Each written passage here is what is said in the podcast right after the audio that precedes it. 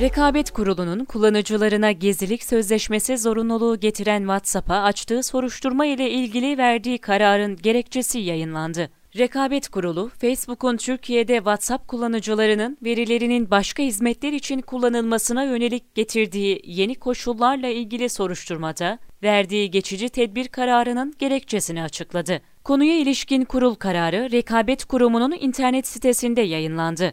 Kararda dava konusunun Facebook'un Türkiye'de WhatsApp kullanıcılarının verilerinin 8 Şubat 2021 tarihinden itibaren başka hizmetler için kullanılmasına yönelik getirdiği koşullara ilişkin 4054 sayılı kanun kapsamında geçici tedbir alınması olduğu belirtildi.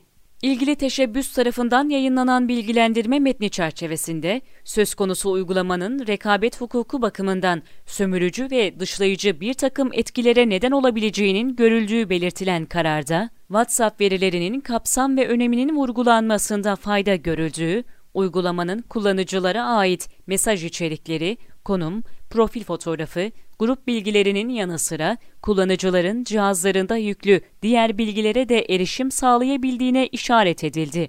Bunların rehber, galeri gibi bilgiler ile sınırlı kalmadığı, cihazda yüklü diğer uygulamalarda kullanılan verilerinde kısmen erişilebilir olduğu endişesinin de bulunduğu vurgulanan kararda, ayrıca kullanıcılara getirilen yükümlülüğün tam olarak açıklanmadığının da görüldüğü belirtildi.